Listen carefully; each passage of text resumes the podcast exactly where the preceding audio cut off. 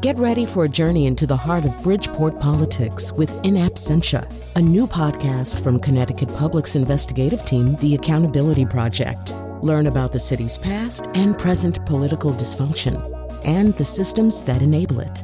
Tune in wherever you get your podcasts.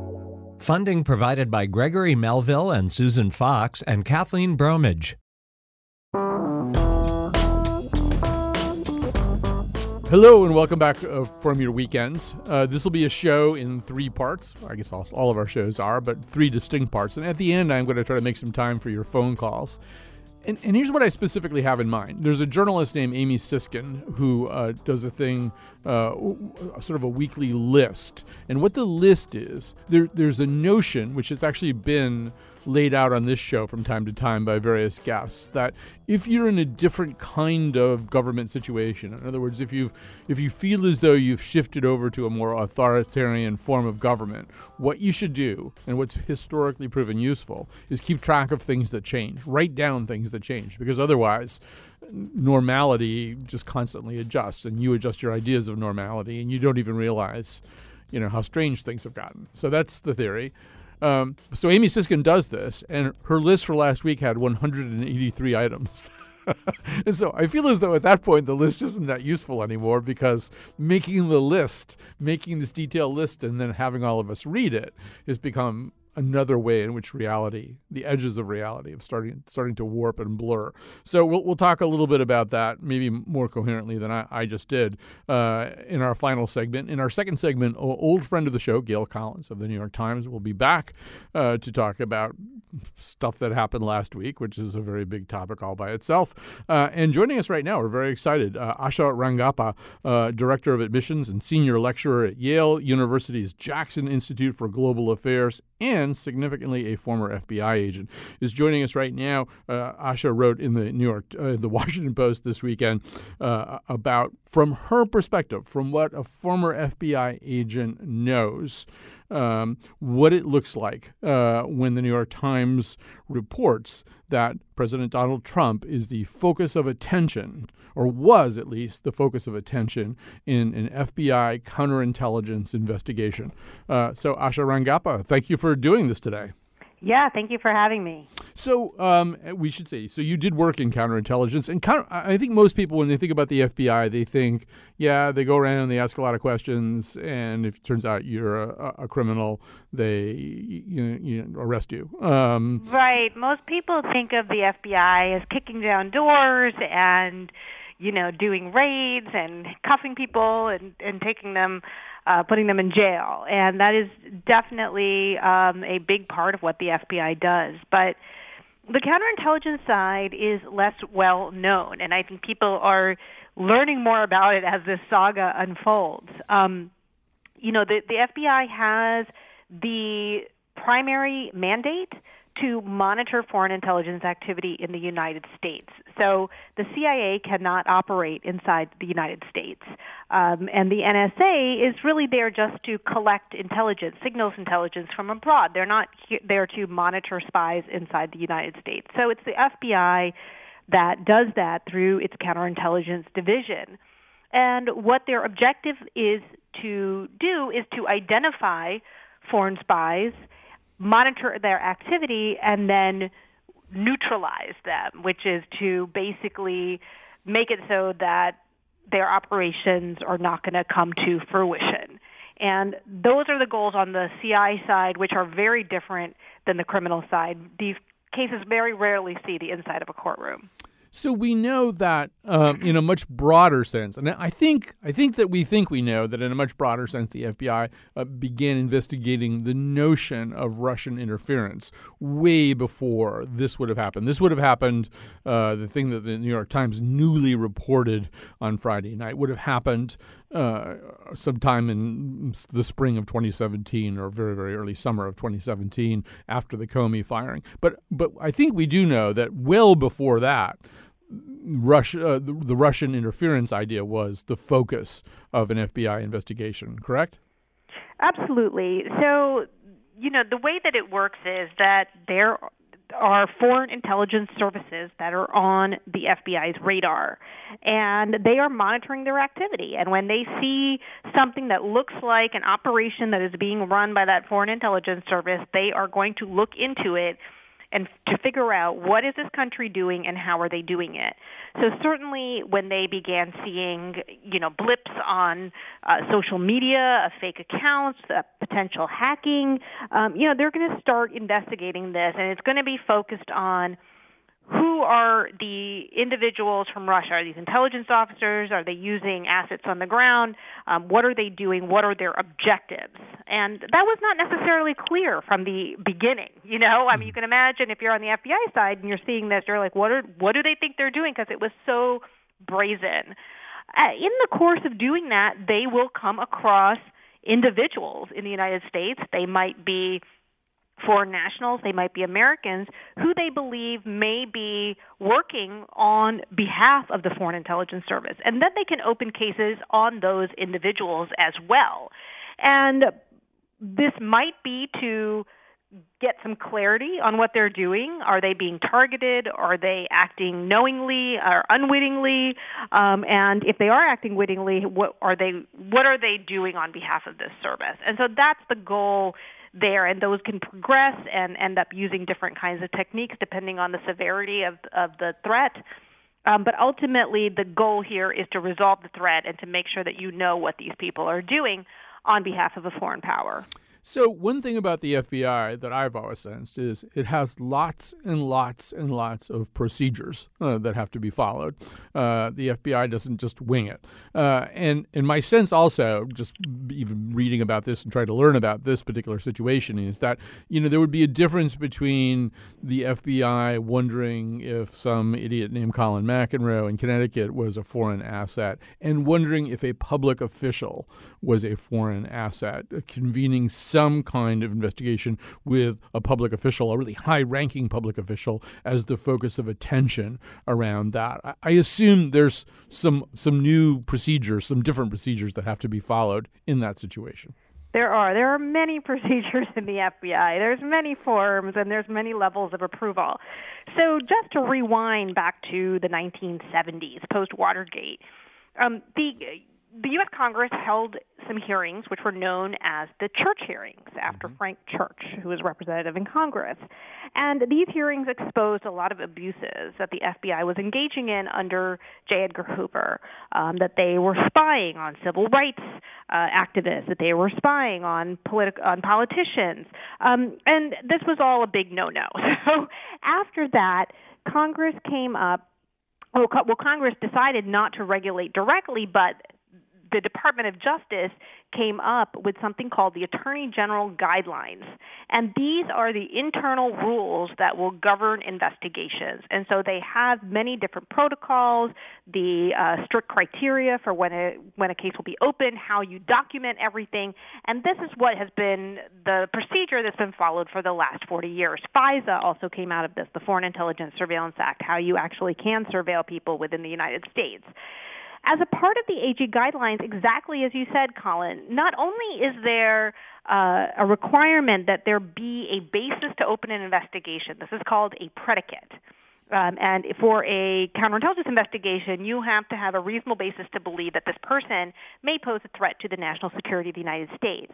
But there's an additional hurdle when you are dealing with anything that touches on First Amendment activity. And again, this goes back to the church hearings and, you know, civil rights activists, Vietnam War protesters, politicians. They want to make sure that people don't get investigated because of their beliefs, because of what they're saying. And so, whenever you are dealing with journalists, clergy people, politicians, there is an extra high burden an extra high threshold and several extra layers of approval, um, including, you know, sometimes up to the general counsel of the FBI um, before it goes over to the Department of Justice in order to open that investigation. And you can imagine that for the sitting president of the United States, I think that would be doubled uh, to make sure that you know you met some requirement because I think there's also an understanding that this could always see the light of day, and Congress and the American public may one day be able to see what, what was done. Right. Uh, as I understand it, there's even a term of art that's fairly recent, I think, in government called red teaming, where sometimes you even sort of put together a, a, another panel to sort of say, well, what if this is a bad idea? Um, you know, what what could conceivably be, conceivably be wrong with that idea? But it seems to me that one one problem here that might have not even been anticipated by all this procedure is that counterintelligence, as I assume it, you know, you you find some stuff out, you uh, you, you learn some important information, you produce a report, it gets passed up to the next highest person. That person looks at it and goes, "Well, no, this has got to get passed up further." Uh, that in, something like counterintelligence exists to be passed up through agencies. And of course, sitting at the very top of that would be President Trump. So you, so what do you do? What would the FBI do if it were investigating somebody who ultimately might be the ultimate recipient of very important counterintelligence? Yes. Well, this is the dilemma. And uh, what I wrote about in that Washington Post piece. You're absolutely right. The head of the executive branch is also the chief executive that oversees all of the intelligence agencies.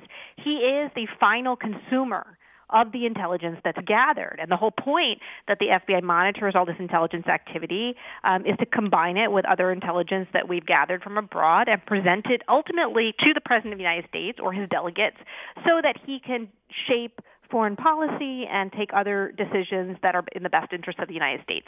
Obviously, this presents a conflict when the target is also the person sitting in the Oval Office.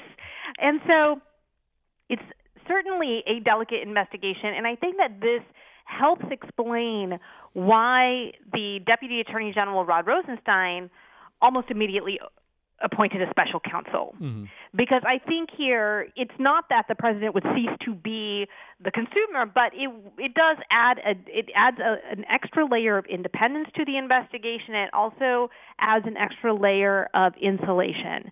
I mean, the special counsel is there precisely for situations when you might be looking at wrongdoing by the president. I don't know if it was ever contemplated when they were written in uh, the early 2000s that this would also it could even involve a counterintelligence investigation. Mm. Um, but that's what they're there for, and I think that explains why the special counsel uh, came to be so quickly after the firing of James Comey. Right. I mean, the special counsel is a creature of legislation to a certain degree, in a way eh, that is somewhat separate from the FBI. So, and one would assume, I would assume anyway, that anything that the FBI had produced in whatever short term counterintelligence uh, investigation had been conducted with the president as a focus of attention would not automatically be, be shared with Mueller, right? Mueller's kind of on his own and, and starts from zero. No, Mueller stepped into basically the shoes of the attorney general. Oh, okay. Um, or in the case, in this case, because the attorney general Jeff Sessions was recused, um, he stepped into essentially the shoes of the, de- the deputy attorney general. But he is basically becoming um, the the person on the side on the Department of Justice side who is going to approve all of the things criminal and counterintelligence um, that happens in this investigation. Now, there are different authorities and tools that you use on the criminal side and the counterintelligence side. On the criminal side, you have things like search warrants and subpoenas and grand juries. On the counterintelligence side, you have things like national security letters, which are basically secret subpoenas, and you have FISA orders, which are electronic surveillance. Um, you can collect intelligence from i mean the purpose here is to collect foreign intelligence. So you can for example gather intelligence from from our allies. Uh, you can you can task the CIA to collect evidence uh, uh, intelligence abroad. And so once they opened the case on the president what they created because you always everything is documented everything always goes to a file. This comes back from j. Edgar hoover who used to work in the library of congress. It's very methodical. So and opening a case on the president allowed them to have a repository in which to place uh, foreign intelligence that may involve him um, and his relationship with Russia. You know, one of the things that surprised me, and obviously most of what I know about this is gleaned from very, very careful watching of various primetime television shows and movies, is so I always picture an FBI intelligence investigation as like digging in and, and finding these all these hidden things, which I think no doubt is the case. But in this case, many of the things that have been cited as kind of trigger points for this investigation are things like President Trump, or then not President Trump, during the campaign saying, if Russia's listening, I wish they'd go find Hillary Clinton's missing emails. Uh, and uh, President Trump uh, saying to Lester Holt on television uh, that the Russia investigation was one of his reasons for firing FBI Director James Comey. I, I, I don't know. Well, I, this must be my own naivete. naivete. I, I never really thought. I mean, when he says it so publicly, it feels like it's not some secret plan he's trying to hatch. But maybe that doesn't matter in terms of what amounts to counterintelligence. Yeah, it doesn't. It doesn't seem very clandestine, does it? Um, and you know, and I have always said that President Trump would make a terrible spy. Um, he blabs a lot he goes rogue he's unpredictable. I mean if if you have an asset he is not what you want. But he is very easy to manipulate. Um he has many many vulnerabilities from an in, from an intelligence standpoint. You know he he is very motivated by money. Um, he is receptive to flattery. Uh, you know, loyalty will go a long way with him. So there is a way, for, you know, a KGB officer like Putin could very easily manipulate him without having to turn him and say, "Will you commit treason?" or something like that. You don't have to spell it out, and most of the time in intelligence, you don't spell it out. You just lead someone along a path. Now, I think that with regard to many of the public things that you're saying, it's important to remember that just as you said, the FBI was already looking at Russian election interference, and their alarm would have been heightened when they look at when you are looking at what Trump is doing, and also now in hindsight, we know what they were collecting behind the scenes. So, for example, when Trump says on national television, "Russia, if you're listening, I hope you get these emails."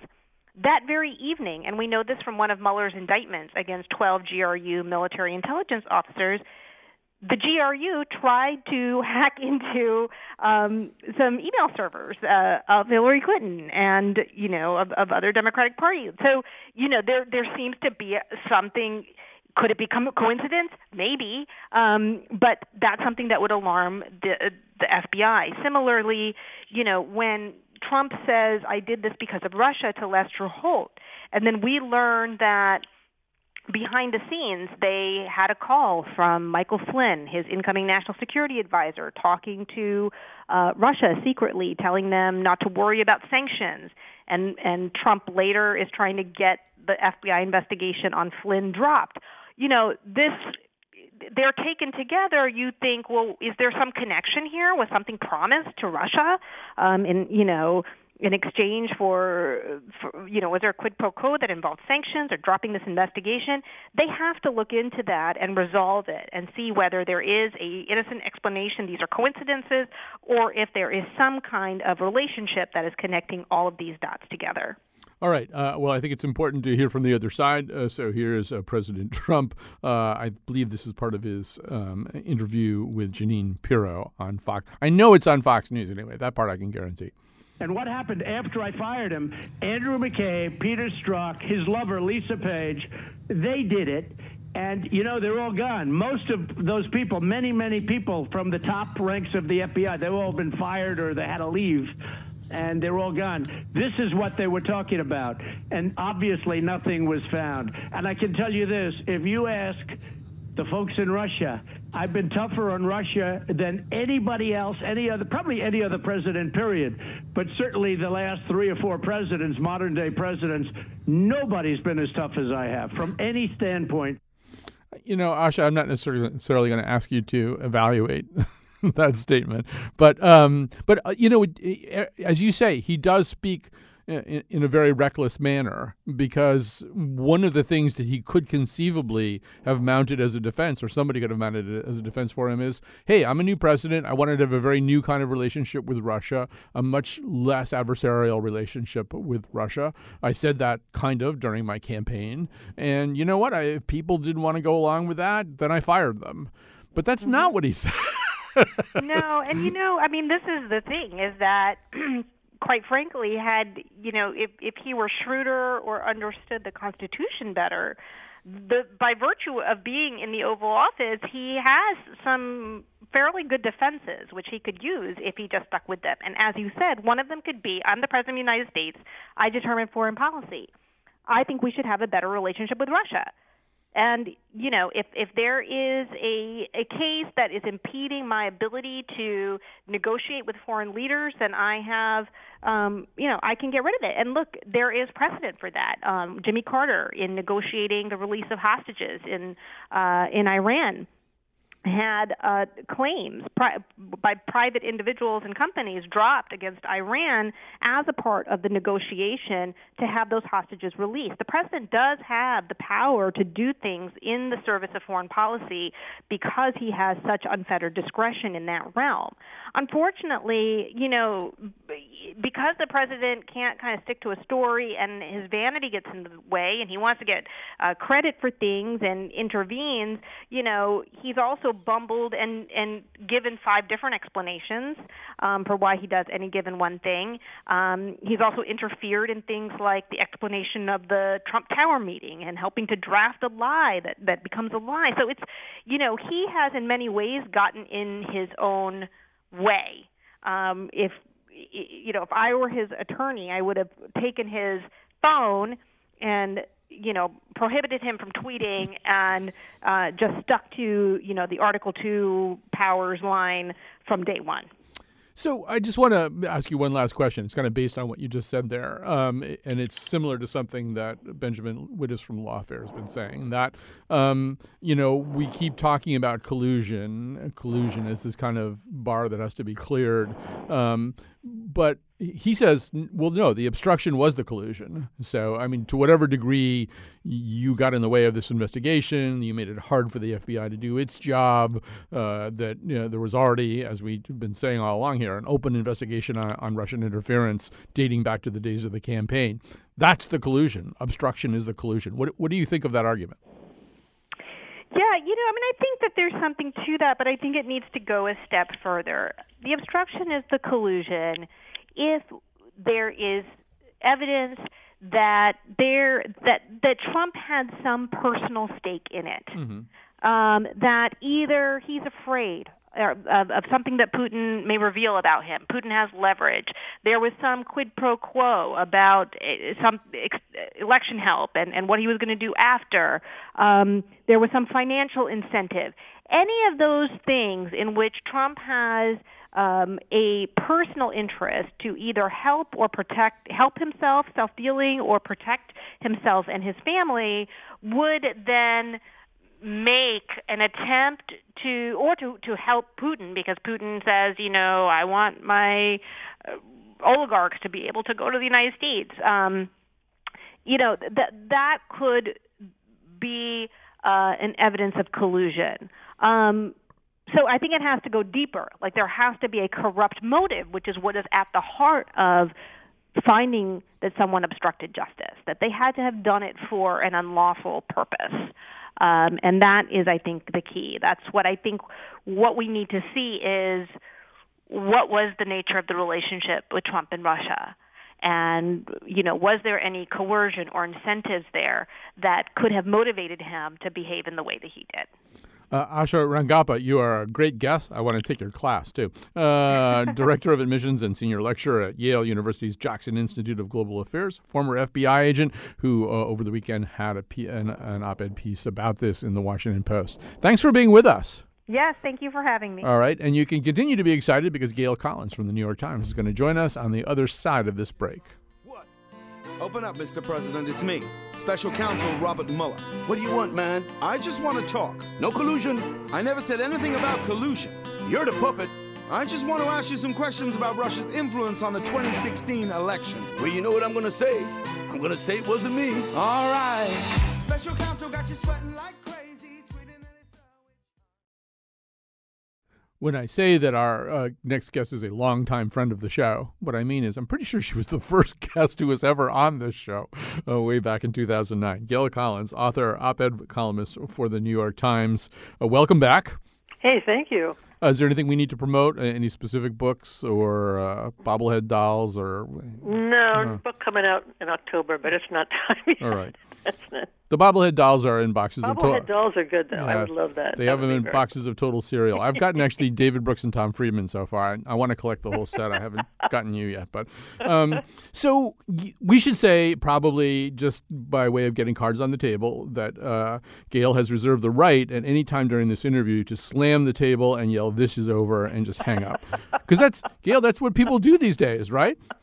I had no idea. I mean, wow. It's just, what can I say? I mean, Colin, what are we going to do? It's very, every day. It's another day, you know? I, I feel like you know hearing about that White House meeting, I- I found myself thinking, you know, LBJ wouldn't even break up a meeting if he had to poop, right? He just like everybody would just have to go in the bathroom okay, with just him. come with, that's all.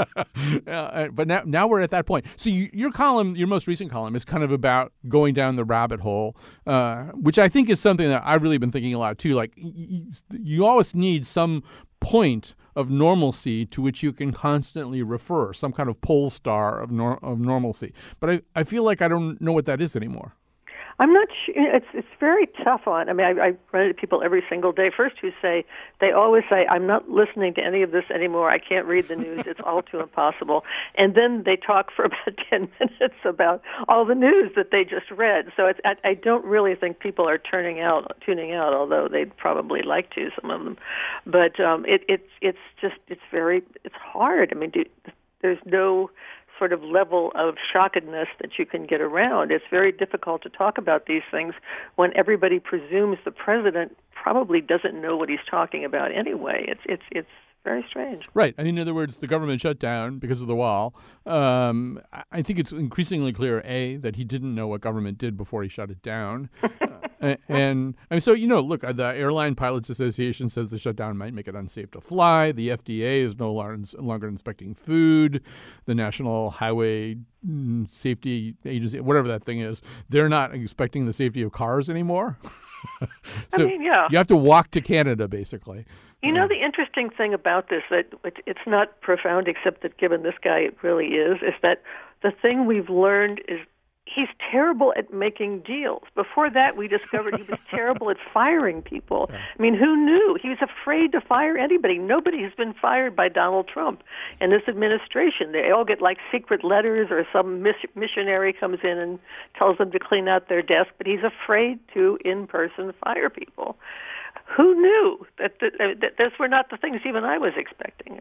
And so, in terms of making deals, you're saying, you know, that there's probably some kind of deal to be made between him and Schumer and Pelosi, but he just can't do it. No, he's just. I mean, you, the, the deal would have to involve some way of, of, of saving face and doing something. And I mean, he just he can't. He he just doesn't know how to do any of this stuff. And no, none of his people, none of the Republicans have any idea what he's going to do. It's not like everybody's you know sitting behind him and getting good briefings and feeling all confident that this is all going to work out in the end. They're just kind of all walking around stunned. Well, I, I, think the thing, Gail, that I occasionally forget, but it came up within the last couple of weeks.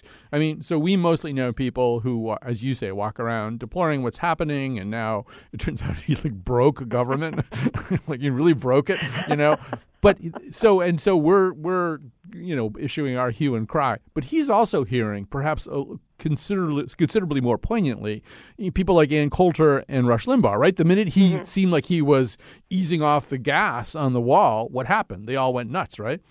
Yeah, well, the the problem here again is that he doesn't actually have an agenda mm-hmm. besides everything else. So his agenda becomes whatever you know he heard on TV that night, or he's he's very and reasonably so. I mean, absolutely obsessed with his base, uh, which certainly makes good sense at this point, since there's nobody else out there who's very sympathetic toward them. But if you know, if if and it, it's all sort of uh, propelled through Scott and a couple of uh, through Fox and a couple of other bloggers, and he just uh, he's in their thrall.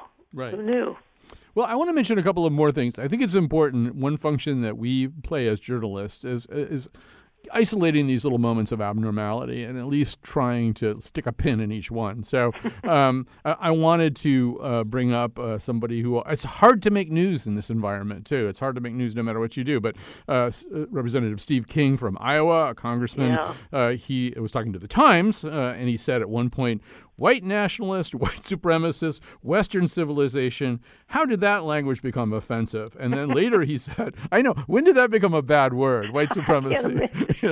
it's like almost always, like since forever, basically. Um, and then reflecting on the record number of black people and women in the new Congress, he added, You could look over there and think the Democratic Party is no country for white men.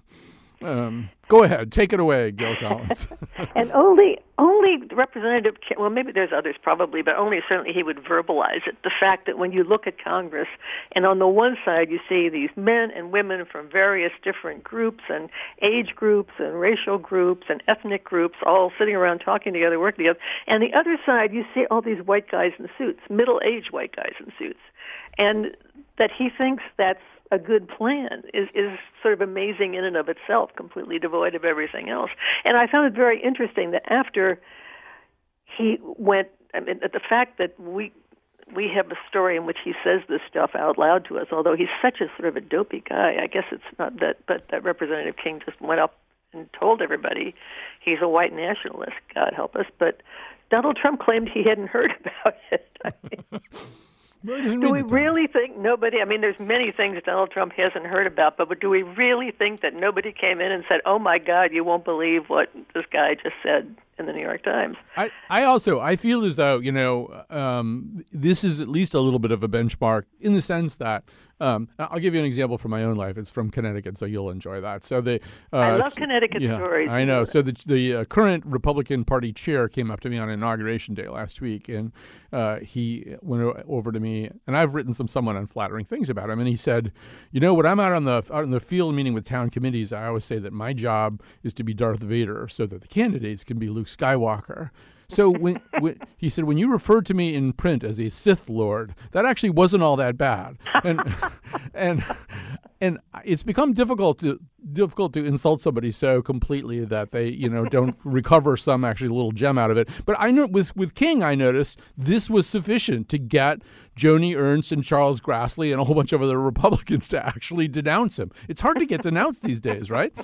Well, it's very hard to get denounced, but I, I mean, but you and it's a weird thing is you're sort of when I was reading all the denunciations, I was thinking, wow, thank God. I mean, obviously Donald Trump's not going to denounce him, but there are people in his party who are prepared to denounce people for announcing they're white nationalists. I mean, I didn't know I'd come that far down, but I was really kind of happy when I saw that. I know. I mean, so we should write that down in pen, though, because that's the way it is today, you know, on January 14th. If you say no more white supremacy, we can't have nice things anymore, uh, you get in a lot of trouble. Um, now, that might not be the case six months from now, so we should, we should notice that change anyway. Um, Damn straight. All right. So we live in an age of trigger warnings. Um, and uh, so I'm giving you a trigger warning right now. You're going to hear something right now that's going to cause a, spe- a particular physical convulsion in you. Are you prepared?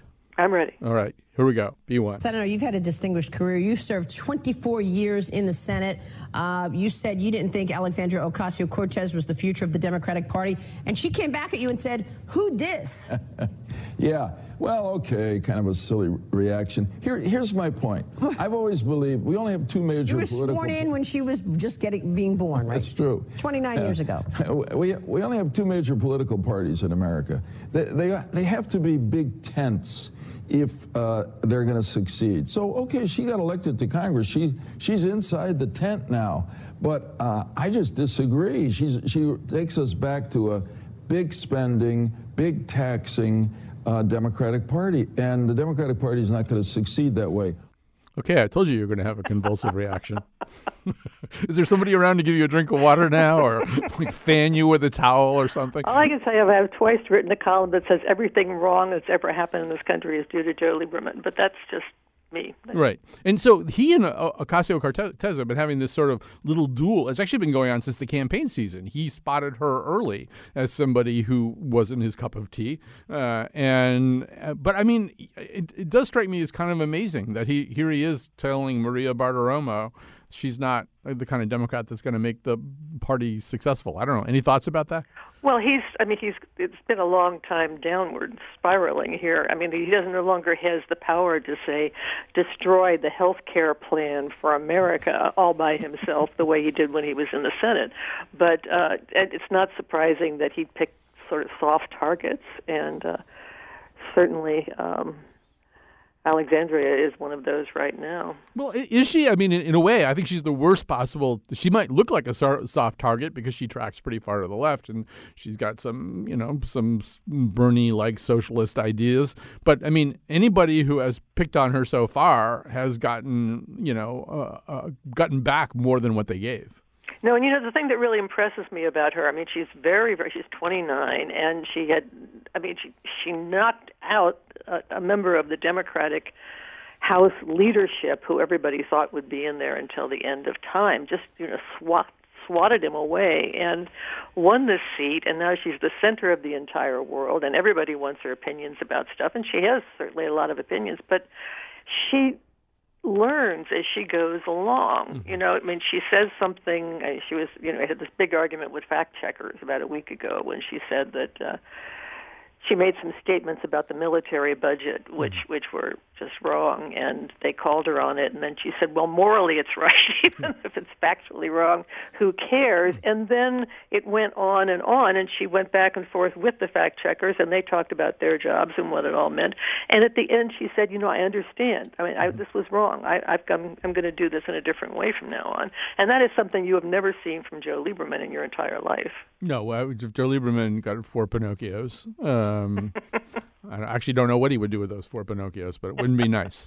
Um, but no, I, I, think that's true. She's in a very unusual position because I, have said this many times during the last uh, election campaign where we had people who didn't know any about, anything about government running for governor. And the problem with that is when you get to be governor, right away you have to know about government because people ask you 20 questions on the first day about what you're going to do about things. But if you usually if you're elected to Congress, you really can have quite a learning curve. Wow, no, right now you can go on forever do anything. Right. Really, you could be home reading books for the next six months the way it looks right now. But I mean, in general, you know, they're not going to give you a committee chairmanship your first year. They're not going to make, you know, see, you really can very quietly begin to figure out all the things that you don't know. But because yeah. because of the position that she's taken, she's a little, she, we're going to see her kind of learn in real time, I think. Yeah, but she's doing it well, and that's really all you can ask of somebody like that. And frankly, I mean, she's right now the center of the universe in many ways because there's no no real spokesperson in the sense that a president is for the party. I mean, and Nancy Pelosi and Chuck Schumer are very good at their jobs of organizing their party people in the House and Senate and making them do or getting them to do the things they need to have done. But neither one of them has much talent as sort of a national voice for the party that the nation will rally around. So, uh, and and, there's, and, every, and besides that, you've got 25 people running for the presidency. So you don't have any one voice there, or even any five voices trying to articulate what the Democratic Party is going to stand for, what the next thing should be. So there's this kind of hole in the narrative right now that she's filling up. All right. Well, that's sort of an optimistic note. So we should seize upon it, slam our hands down on the table, and say, It's over! it's over, Gail Collins, author and op ed columnist for the New York Times. But it's not completely over because we want to talk to you again real soon. Absolutely. All right, we're going to take a break right now, uh, and then the airwaves belong more or less to you legally. They always did belong to you. We can have a conversation about that. But no, I, I want to talk a little bit, little bit uh, with you. Well, first of all, you can respond to what you've heard so far any way you want. The number is 860 275 7266. 860 275 7266. But in particular, and this is something that's come up on the show in the past, we're, we're going to take a break right now, so you'll have time to call if you want to.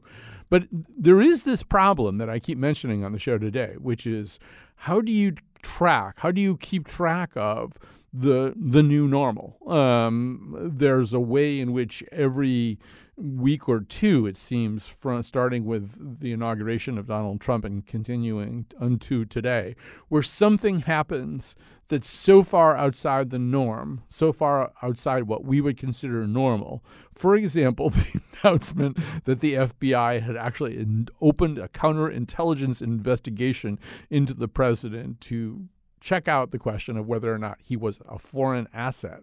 Um, that would be like pretty weird if it happened to George W. Bush or Obama or Bill Clinton or but it doesn't even seem that weird. It doesn't seem like that shocking a piece of news because we just have shocking pieces of news all the time. So I'm curious to know what you make of that, what you do with that, uh, how you uh, keep track of what you think the United States of America is supposed to be in times when it drifts so far away from that standard. All right, 860 275 7266. And if none of that made any sense to you, just talk about whatever it is you need to get off your chest.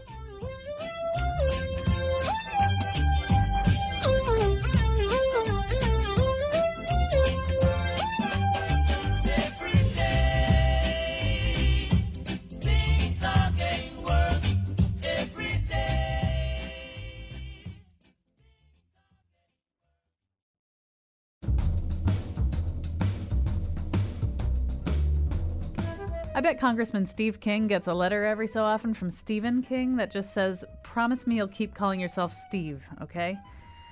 Today's show was produced by Scott Breedy and me, Chion Wolf, because it turns out Betsy Kaplan is a federal agency and is no longer working. Amanda Fish is worried about being poached in several senses of the word. The part of Bill Curry was played by the Fiji water girl, who's currently dating Left Shark. Tomorrow, a show about dust. And now, back to calling. That's right. Tomorrow uh, we're going to do a show about dust. Now, uh, if you have like a really good memory, like a better memory than we have, and I have to tell you, I mean, we've been on the air for almost ten years now. We've done thousand, a couple thousand shows. I don't know, something like that, probably, right? Um, so we don't really. Sometimes we start thinking about doing a show and we gradually realize we've already done it. Uh, well, we did a show years ago about dust, but we've decided we can do an entirely new show about dust. We discovered, among other things, that there's a newsletter um, that people receive. You know, one of the sort of those modern, newfangled email newsletters. That's a regular newsletter about dust. You know, cosmic dust, things like that. So anyway. Um, our tomorrow's show will be about dust. All right. So uh, I, I want to say once again that uh, the lines are wide open right now. We had one call, but we couldn't really make a good connection with that person. So 860 275 7266. I know I don't take calls often enough on this show, but we're doing it right now. There's nobody else scheduled here. So 860 275 7266. And let me add a couple of other sort of talking points to the pile because I mean certainly you know as I say there we we've entered a period where things that absolutely are way out of bounds from what we would normally consider normalcy uh, now don't even stand out that much. So there are probably a lot of people who, when they heard about the New York Times report on uh, Friday night or Saturday morning, that the FBI had actually done a special counterintelligence investigation with President Trump as the focus of, att- of in- attention in that investigation, uh, inquiring into whether or not he was a foreign agent, whether somehow or other he had been suborned into acting on behalf of Russian interests as opposed to American interests that just sort of seems like I don't know part of this huge, messy, flowing narrative, uh, and it doesn't seem really weird anymore. I'm going to give you a couple, a couple of other examples, but I want to make sure you have the phone number if you want to call in about anything. 860-275-7266. 860-275-7266. I would put the wall in that category. Um, so the wall, according to recent reports, and I think this is a very these recent reports are very believable. The wall started as kind of, of an almost mnemonic technique for then candidate Trump when he was doing these hugely excited rally speeches. So he'd have these rallies, and he spoke pretty much without notes, as you could tell. So his handler, speechwriter, strategist, whatever, they came up with the wall as something that would enable him to remember to talk about the importance of immigration policy in his candidacy. Um, and and well, lo and behold, it got like really big applause. Uh, and, and, so the more that things get applauded, particularly in the mind of Donald Trump, the more things get get applauded at rallies, the more real they are, the more substantive they are, the more they ought to become as opposed to some kind of rhetorical touchstone, they ought to become real policy. Um, so the wall has come from become has evolved from a fanciful thing to something that was you know a real campaign talking point to a thing which he felt some obligation uh, and delight in then forcing into uh, actual federal action, which is why we are where we are right now and the government is shut down, is because he has to have that wall. And in fact, uh, opposition to the wall uh, seems to be decreasing in public opinion. Uh, those who oppose the wall are, according to one survey, now down to 54%, down from 63% a year ago, um, which further emboldens Donald Trump to hold his ground, shut down the government, uh, and uh, and you know just hang in there until he gets his wall. Because why shouldn't he? I mean, if if I mean to me, looking at the wall, and if you've ever visited the border, I mean, you can kind of see how a wall or steel slats or whatever he's talking about. It's really kind of, I mean, even t- topographically, it seems like a very unlikely thing to work. And I, I did like the member of Congress uh, who represents that area in, in McAllen, Texas, that uh, the president visited last week, who said it's a fourth century uh, solution to a 21st century problem. And we have so many things that we can use technologically right now to uh, make the border safe uh, that it, it, it, seems a shame uh, that we would be talking. Well, it doesn't seem a shame. It seems ludicrous that we would be talking about a wall. Okay, now we have, suddenly have a full board of calls and a diminishing amount of time. It always works that way. Here's uh, Michael from Storrs. We were trying to get him on the air before. Let's see how his cell is working now. Hi, Michael. right. Hi, Colin. I, I hope it works. Um, sure. I just wanted to observe that this Trump base, which seems, you know, like a lunatic fringe, is 45% of the nation. Mm-hmm. And so even though it seems like absurdist theater, it's it's us. It's it's the nation. I, I think that's fair, and I think that um, we often it, it's why last week when he gave his uh, his little speech about the wall, I was somewhat disheartened to see Pelosi and Schumer walk out to give the response. They are both kind of prototypical coastal elites, particularly in the mind uh, of that Trump base that you're talking about, Michael. Um, sure. It probably would have made some sense to have one or more people from the quote unquote American heartland, so from somewhere in the middle of the country, to talk about why the wall isn't a good idea, why the government shutdown is a bad idea. Pelosi and Schumer, I know it's, you know, sort of ex officio, they can go out there, but yeah, I don't think that they resonate very well with the people you're talking about it's just you know whenever I think of how you know Trump is a Soviet property or or whatever, I I have to remind myself that the plurality of of this nation loves Trump. That you know this this makes sense to somebody, not me. Right. Well, yeah. That uh, this is sort of a uh, well. First of all, thanks for saying that. I won't even elaborate it anymore because I want to see if I can squeeze one or two more calls. Time is short here. Here's Ruth and Sandy Hook. Hi, you're on the air. Hi. Thank you for taking my call.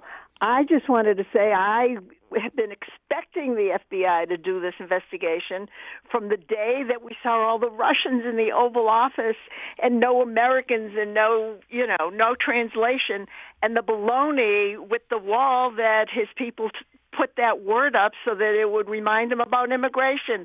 A phony baloney thing. And the Democrat, I agree with you about Pelosi and Schumer. They were horrible. They did us no favor. All right. Well, as you may have read over the weekend too, it now appears that some of President Trump's uh, contacts with Russians uh, as president, I mean, official contacts yeah. with Russian uh, with Russians, he he doesn't want the rest of his administration to know what was said. Uh, they've gone exactly. so far as to retrieve uh, translation transcriptions and stuff like that. So uh, right, and all those all those meetings where he wouldn't allow, you know, an American representative in. I mean, the whole thing has been screaming. I I haven't understood why the public hasn't, the majority of the public hasn't gone really more crazy about this. It is treason, treason, treason. It really is. All right. Eventually, he will be caught. All right, Ruth, thanks very much for calling. Now I feel like I don't dare take another call because we only have about a minute left. Next time, call sooner. Uh, I got to train you guys better. But this has been fun, and we've I, I really love the two guests we have. Of course, I, I'm crazy about uh, Gail Collins anyway. Uh, and uh, great to talk to Asha Rangappa, a former FBI agent now teaching at Yale. Uh, we are going to be back, as I said, on uh, Tuesday with a show about dust, and then we got all kinds of other exciting things happening. My children, My children, what do we have that they should want?